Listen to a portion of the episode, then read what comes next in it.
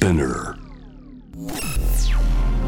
時代を切り開くイノベーター創造的思考未来へのビジョン人間の拡張こだわりの追求革新的なクリエーション。その道の先へ。Love to Innovation 今夜は完全に初めましてでございます肩書きをねちょっとご紹介するときに考えたんですけどこれはね成田さんのツイッターのプロフィールに書いてあることでご紹介したいと思います。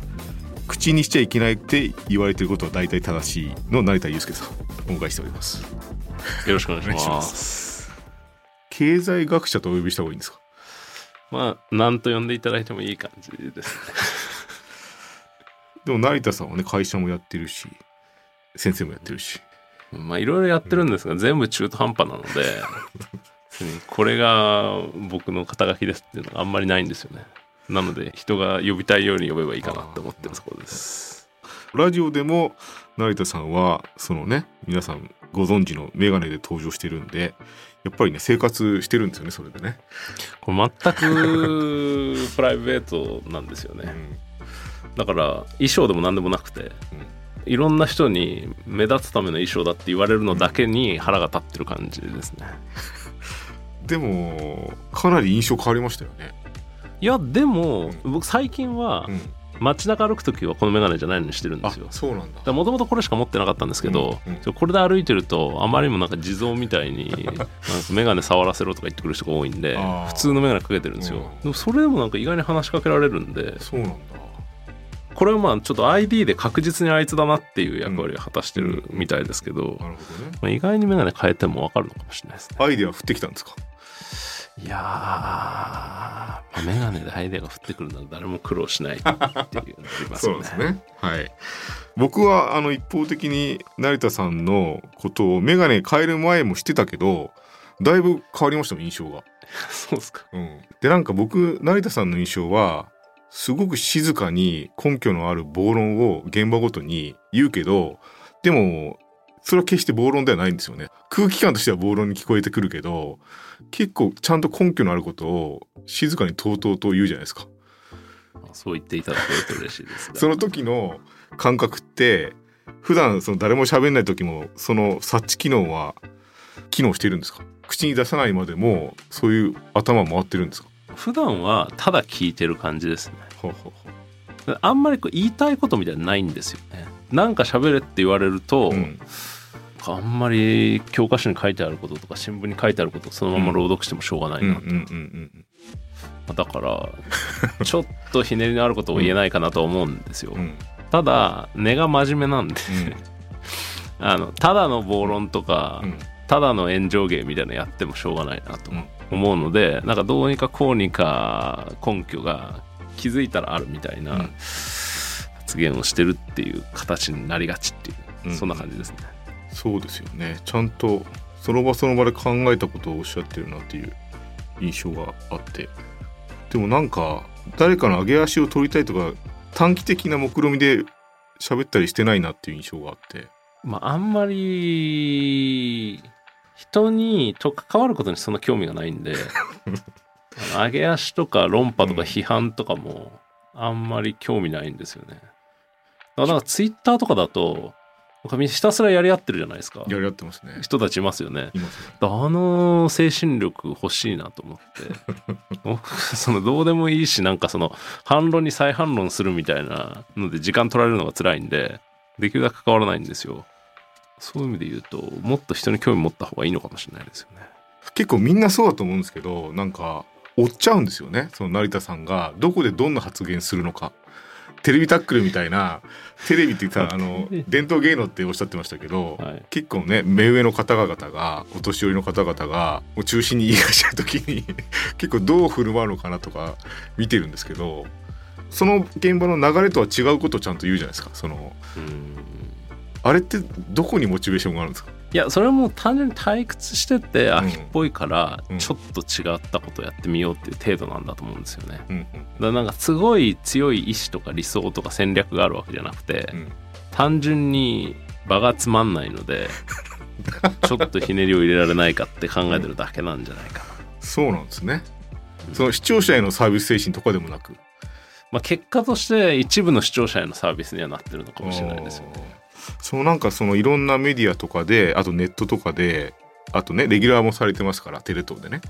切り取りがいろいろ YouTube にいっぱいあるじゃないですか。切り抜きってご自身としてどういう気分なんですか？あんないっぱいあってで再生数が結構稼いでるじゃないですか。まあなんか自然現象見てるみたいな感じですよね。その切り抜きとかが自分でも流れてきてっていうのもありまあなのです自分の名前とか NG ワードにしてるんで、あしてるんだ自分のところに表示されないようにはしてますね。なんかねすごい数出てくるんですよねとんでもない数でありますよね。まあ切り抜きとかは、うんまあどっかの誰かが自分について噂話したり悪口言ったりしてるわけじゃないですか。うんうんまあ、それが見える化されてるだけかなっていう感じもしますよね。っていう意味で言うとこう見えるようになった社会の裏側みたいなうん意味では興味深いなと思いますが、うんまあサムネとかタイトルとか見るたびによくもここまでひどいものを作れるなという。でもそれも根拠ありますからね。成田さんがおっしゃってたことですからね。文字起こししたらああいうサムネになったっていう。だからだんだんあれかもしれないですね。発言してることとしてないこと言ってることと言ってないことみたいなのの境界線が曖昧になってるなって感じしますよね。うんうんで切り抜きとかって結構切り抜き方次第でうんもともとの発言の雰囲気と違ったものにできちゃうじゃないですか、うんうんだからまあ大体みんな何とでもでっち上げられるみたいな社会になっちゃってるなっていうのは面白いですよね。でもそのネットの空気感として成田さんの切り抜きに関してはそんな悪意を感じないですけどねあそうですね。なんか成田がまたやってくれたみたいなんであんまり叩かれないのかはうん不思議ですね。まあ多分ちょっと宇宙人的な感じで、うん叩いても何も起きないんだろうなっていう感じを醸し出せてるのかもしれないですね。そう誰が何に継承って何さん付けするかっていうのを結構僕人を見るとき見ててガーシーは切り抜きにさん付けするんですよ切り抜きさんって。それって多分自分が切り抜きの中でしか今生きられない状態だから結構大事な存在だから切り抜きさんって呼ぶんですよ切り抜きの人たちのこと。成田さんは誰にさん付けするんですか？基本誰でもさん付けですね。みんな中学生とか小学生でもさん付けの場合が多くて。あんまり目上目下みたいな感覚とか親しい親しくないみたいな感覚がそんなないんですよあね。ー。だから初対面で話していても指導学生と話してても、うん。家族と話しててもそんなに違わないんですよね感触が。近くも遠くもない。うん。だからすごく仲良くなる能力がうん。低いとも言えますし、あるいは初めての人とでもやり取りする能力が高いとも言えるのかもしれないです。僕知り合いで早川くんって子がいてはい声フォントはいっていうのをはいやってて、はい、あ作りましたこの間。作ったんですよね。はいであれでしょ？ご自身の本を読み上げるっていうのをややるんでしたっけ？もうやったんでしたっけ？もう作られてますね。それって聞きました？聞きました。どうでしたご自身で？ややっぱり自分の声って気持ち悪いですよね。気持ち悪い、素人たるゆえんだなと思うんですけどあそう。いまだにやっぱ自分の見るとか自分の声を聞くとかって本当嫌なんですよね。えー。でも声はめちゃくちゃいいと多分いろんな人に言われると思うんですけどそのご自身の声の、ね AI を作るんですよね。そのでは文字を読み上げるっていうのが声フォントってやつでそれをえご自身の22世紀の民主主義。い、はい、を読み上げてるんですよね。あそうなのんです。それが音声で発売されてるのかなこれから、うん。うん、多分9月10月には出てると思います。でもそれだからオうん。ーディオブックとかってこれまだ人間が収録してたじゃないですか,、はい。だからすごい労力かかるんですよね。でもその声フォントとかがあると、うんある人の声っぽくてその人っぽい喋り方で、うん。一瞬でオーディオブックができる。それで僕ね興味深かったのはご自身で聞いてみてで読み方とか声のトーンとかでニュアンスで変わってくるじゃないですか文章で書いてあっても。それでご自身であこう変だなっていうのはなかったですか、まあ多少はありますよね。うん、多た少はだ、うん。僕結構そういうその誤解されるかもしれないとか、うん。自分だったら違う風にやるみたいなのが作られることが結構好きなんですよね。うんうんうんうん意外にて。自分自身例えばこう文章を書くとかうん。喋るとかっていう時も、自分自身でゼロから作るっていうのもいいんですけど、うん。まあ、同時に人が勝手にインタビューするとか人が勝手に編集したものもそれはそれで別の面白さがあるなと思っていて。あんまりこう自分で制御して自分の意図通りに伝えたいっていう気持ちが弱めですね。なるほど。だから切り抜きも別に OK ってってことうですね。ん。うん。まあプラスもマイナスもなく放置してるって感じですね結構そういう距離感の成田さんが結構いろんなメディア出たじゃないですか。喋ってて印象に残った人っています？誰か。うーんそんなにいないかもしれないいんだ。いやいないっていうのは、まあ、みみいやいや皆さんプロの人が多いじゃないですかだからみんなプロだなっていう感じでとんでもない異物感が漂ってるとかん何やってんのこの人みたいな人はわけわかそんない人っていうのは、まあ、多分メディアうんに出てないか。いないんじゃないですかね。この間ねあの猪子さんと喋ってるの見たんですよ。あのチームラボの。あはいはいあの人どういう印象でした？あ猪子さんはうん面白かったですね。ああ。アートとかってどのぐらい興味あるんですか成田さんは？あ興味はすごくあって好きですよねアートもファッションも音楽もチームラボのアートも見たんですよね。そうですねどうでした？まあチームラボのアートというかどうかはともかく、うん。でもいやチームラボ面白いなと思うのはやっぱりアートの中身とかコンセプトがどうこうっていうよりもこうむしろそのスケール自体をうんいきなり何百倍とか何千倍みたいな大きさに変えちゃうみたいな実験をやってるじゃないですか。うんだそういうその人がやらないやらやれないような軸で実験をしてるっていうのはすごく面白いなと思いますよね。でそれは多分チームラボみたいなのがうんアート集団であると同時に普通のこう、うん IT 企業でもあってそうですね。でいろんなシステム開発とかアプリのデザインとかやってるので結構大きないろんなたくさんの人が使うシステムを個人ではやれないような規模で作ったりメンテしたりするっていうことをずっとやってきてるっていうのが背景にあると思うんですよね。まあそういうものとアートがある意味で融合してるみたいなのは、うんアートの新しい形としては面白いなと思いましたね。そうですよね。なんかねチームラボの猪子さんとは僕同世代であと同世代の人で成田さんにも出てもらうフェスにも出てくれるのはライトマティックスの真鍋君っていう人がいて、はい、あ何度何度かお会いします。あ合ってます、はいあの人の印象どうですか？すごく本人は地味な方です。地味で謙虚でうん。すごいなと思いました。あんなにド派手でイケイケなことをやっているように見えつつ、うん。やってるご本人は至ってオタク気質な感じが素晴らしいなと思いました、あやっぱお会いしてんですねそういう人たちとはね。うん。なんかそういう世代間みたいのが僕はやっぱり人との距離感はそんなにフラットであってもなんか共有する価値観みたいなのって同じ世代にやっぱりあるとは思うんですけど成田さんの同世代って例えば落合君とか同世代ですよね。落合さんは同世代そうですね。ほぼ同世代だと思います。なんか共有するものあるんですか？まあ経験してきたうん。こう社会が近いので、うん。話は通じやすいっていう感じはありますよね。うん。ただうん。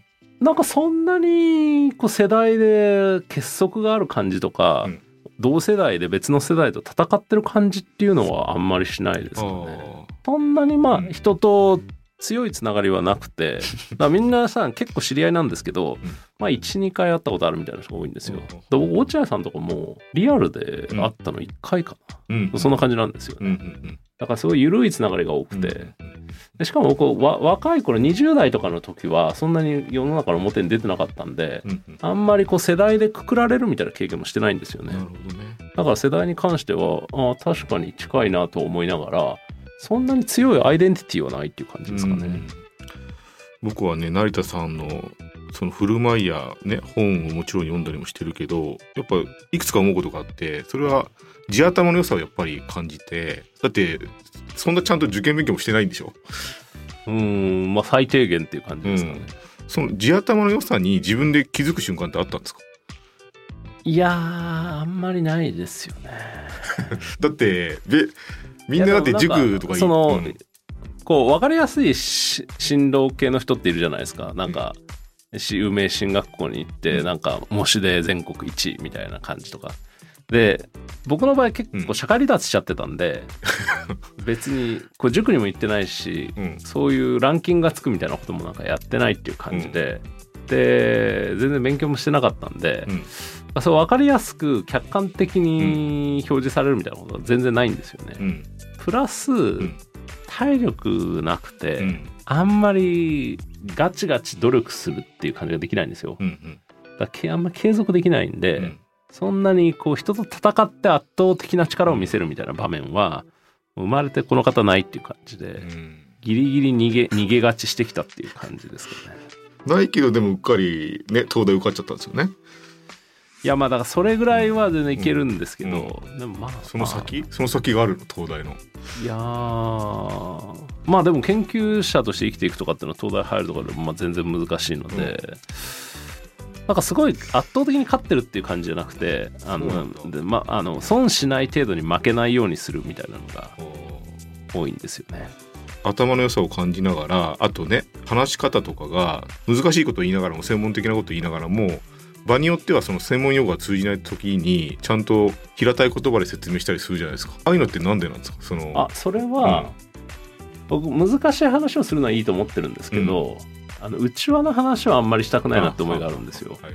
なので特定の業界の人しか知らないっていうことが確定している専門用語とかジャーゴンとかは、その業界の外に出た時は話さないようにするっていうのはなんかルールにしてる気がしますね。なんで多分単純で誰でも知ってる言葉とか概念だけで難しい話をするのはうん。好き。だけど内輪の話をしてしまうとなんかコミュニティとコミュニティを分断してるようなことにしかならないので、うん。嫌だな、うん。なんかダサいなっていう感じがしちゃうっていう感じですかね。研究者としていろいろ研究していることを一般に話す時の僕がね読んだやつは民主主義のグダグダ感をはい。立川談志の、はい。あの落語論人間はそもそもダメではい。酒が人をダメにするんじゃなくて、はい。人はそもそもダメなんだみたいなああいう文化的な引用って谷さんって文化が好きなんですか？文化は好きでも何でも好きでコンテンツでも情報でも雑食系なんですよね。だからなんとなく頭の中に断片が残っていへてー。それを時々再利用するみたいな感じですかね、えー、男子とかもちゃんと見たりしたんですか？まあ、もう落語も結構あそうなんだ。一通り聞いてますね。へえ。結構よ寄せに聞きに行ったりとかも、えーそうなんだ。はへえ。んかい、まあその辺も、落語とか、う結構言葉とか言語を使ったうん。コミュニケーションパフォーマンスの究極みたいなところありますもんね。そんな中ね僕が聞きたかったのはあのドラマって見てます？多分見てないですよね。時々あのね NHK でやってやってたあの17歳の帝国っていうのがあって、ああありましたね。あはあれ見見ました？いまだ見てないんですよ。そういう完全に成田さんが仮説立ててるななんですよね。そう若者のね若者だけの社会を作ってえ決定システムを作ってで自治体から始めてたらいいんじゃないかっていうことをまさに思考実験としてドラマでやってて数字だけ言うとねなんか真っ先にうん。役所がなくなってうん。市議会議員もいなくなっちゃったんですよ。うん。割と機能してたんですよね。面白いなと思ってまあ確かに、まあ、議会とかなくても全然回りますよね。うん。それ役所とか役人とか事務員の人たちがいなくなったら回らないと思うんですけど、あの政治家で議会に行って議決をする人たちって、まあ、別にいてもいなくてもうん。社会普通に回っていくんだろうなっていう気はしちゃいますよね。そうなんですよね。だから多分これから成さんが書いたり喋ったりしたことが、うん。思考実験としてヒントとしていろんな文化にね落ちてくるんだと思うんですけどね。うん。だからこういうなんかドラマみたいな経路とか、うん。文章本みたいな経路とかう、ん。なんかいろんなチャンネルで表現するってことが大事なのかなっていう気がするんですよね。うんうん。どうしても今回この本を書いた理由の一つが、例えば民主主義とか政治みたいなテーマとかコンセプトがあるとそれについて語っている一軍の人たちとかコミュニティみたいなものが結構かっちりできちゃって、うんでそれが使ってるメディアももう固定してきてて、うん。なんか論壇雑誌っぽいものと、うん。ツイッターと本みたいな感じになっちゃうじゃないですか。うなんかそれとその別の表現の仕方とか別のメディアとか別のコミュニケーションうん。をつなぐみたいなことがどうやったらできるのか。う。ん。でそれによってその普段民主主義とかってラベルをつけちゃうとこの範囲にしか届かないっていう聴衆の範囲をちょっと一桁ぐらいは増やせないかなっていうのに興味があったっていう感じはありますよね。でも現実的にあれですよね。本めちゃくちゃ売れてますもんね。まあ、あの手の本としては売れてるっていう感じで、うん。そう。成田さんはメディアで結構とんでもないこと言ってるけどそれが放送されていたりとかあの文字化されてたりとかあと本の中でも結構な極端なことを書いてるけどそれを多くの人が買っ OK ってことになってますいやすごいでですよねでもこれからでも OK じゃ、突然の OK じゃなくなるっていう可能性もありますいや結構な先導的なね テロリストにに近いことを書いてるけどテロリストと同じじゃないけどその思想的にはでもね新しい社会へに向かっていく指南書ではないんですよね。こういうやり方もあるよって言い方をしてるけど。だからあんまり先導はしてなくて、先導とかこう強さうん。みたいな言葉ってあるじゃないですか,、からそれをあんまりしないようにしてて、オプションの束を提示するみたいな感じの方がなんとなく性に合ってるんですよね、うん。それを感じますね。あの本からも振る舞いからも、まあ、だからあんまり宗教指導者とか政治家とかにはなれないんだろうなとうん。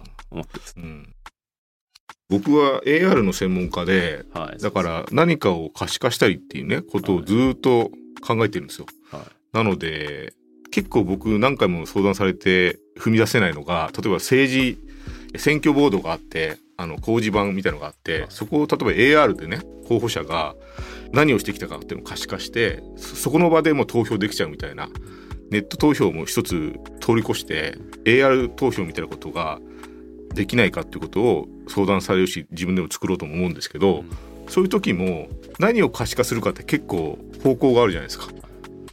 そういうのってどうしたらいいと思います？束を見せたいけどでもチャンネルも見せたいけどポスターだけじゃ分かんない情報は確実に伝えたいわけですよね。うん。そこは結構僕は大佐の本読みながらもなんか宇宙人的な例えば貿易にでねその数字が宇宙人的なものになりつつあるとかその数字は膨らみすぎてだから分からないものっていうのは僕可視化した方がいいなと思うんですけどうんうんうん。あんまりそれもね方向入社角を間違えると先導する方向になっちゃうような気気がして。うん。どう思います？その可視化？でも政治家について可視化しなくちゃいけない一番重要な情報って何なんですかね？なんか今のタイムラインの気分感では税金の無駄遣いをしていない人とかってなっちゃうけど、うん。でも税金を使ってまでガクッとその政策を作って何かを守ったのか生み出したのかっていうのも必ずしもその政策でお金を使ったことが直結しないじゃないですか。と何をパッとフラットな情報として野球で打率みたいな表示をできるならば何を出したらいいんだろうなって思いますけどね。うん考えられるのは、うんまあ、一個最近はその政治家の演説とかスピーチとかから書かれた文書とかからその人たちがそのどれぐらいどちらの方向に偏ったイデオロギーを持ってるかみたいなのを測るみたいなうん。研究とかすごい進んでるんですよね。うんで典型的には例えばアメリカの国会とかでここに2 3 0年ぐらいでリベラル派と保守派のこう分断みたいなのがすごい激しくなって、でそのイデオロギーが二極化してるみたいなことを示したりするのによく使われるんですよ。そういうタイプのことを個々の政治家についてやるっていうのもありえるかなという気はしますよね。なんか右より左よりはね本当に可視化でパラメータとして出せそうですけどね。うん。速度表示のように。うん。まあ、あとは言ってることとか公約とかがどれぐらい一貫してるかの度合いを測るとか。それはなんか打率で出したいですよね。それはありえますようね。ん。なんかマニフェストみたいなことをどれぐらい実現してるのか、うん。で多分アメリカの大統領選とかだと、うん。結構過去に共和党と民主党がそれぞれどれぐらいの公約達成度をしてきたかみたいなのをパーセンテージ示したりするんですよね。で個々の政治家だとただ公約達成度みたいなの難しいので、うん。多分言ってることがどれぐらい一貫しているかとか、うん。あとはなんかどれぐらいの議員立法をしたかとかそういうタイプの指標を測るってことになるんですかね。なんかそういうのを僕はずっと今後人生も AR やっていくと思うんですけど、はい、どっかのタイミングで本当に相談したいんですけど成田さんと。そうですね。ちょっと考えてみたいですよね。僕それって公のちゃんとしたルールなんですけど、それこそなんだろう。フラットでなきゃいけないですよねある意味。うん。情報としては。だからポスターをベースに考えるのは間違ってるんだと思うんですよね。うんうんポスターって要は本人が自分の広告宣伝のために作るものじゃないですか。だから第三者か。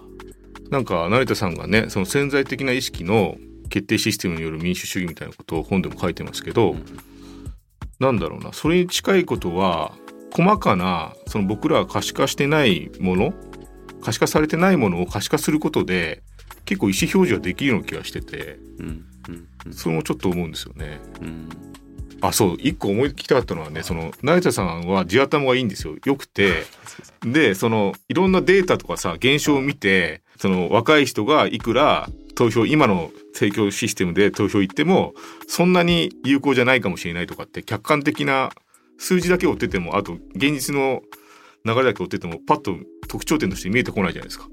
はいそういうのはパッとなんかいろんなことで見えてくるのってどういうことなんですか？成田さんの。いやでももともとはあの手の話を人に聞かれてそれに対する答えとして出てきてる場合が多いんですよね。若者の選挙参加についてどう思いますかみたいな。とかーそういうちょっとしょうもないあのテレビ新聞っぽい質問いろいろされるじゃないですか。でなんかそれに「いやー若者の選挙行った方がいいですよ」とか言っててもしょうがないなって感じがするのでちょっと元気がある時はしっかり考えてみると。まあ大体その普通の人が普通に考えてる世の中にとっていいことって意図は正しいんだけど善意に基づいてるんだけど、うん多分間違ってることが多いんだと思うんですよ。そうなんですよね。でなのでそれを間違ってるんじゃないかっていう仮説をもとにそれを支える論理があるかどうか探っていくみたいな感じです。うん。なるほどね。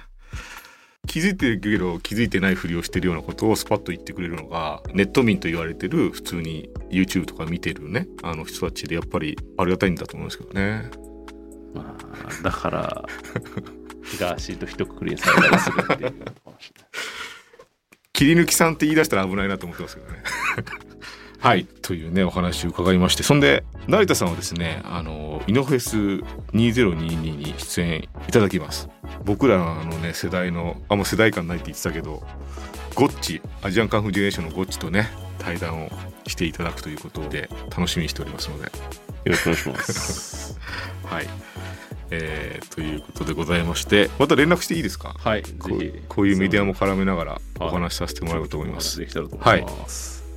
というわけで今夜お迎えしたのは成田悠介さんでございましたありがとうございましたありがとうございました。J-Wave Innovation World. Innovation World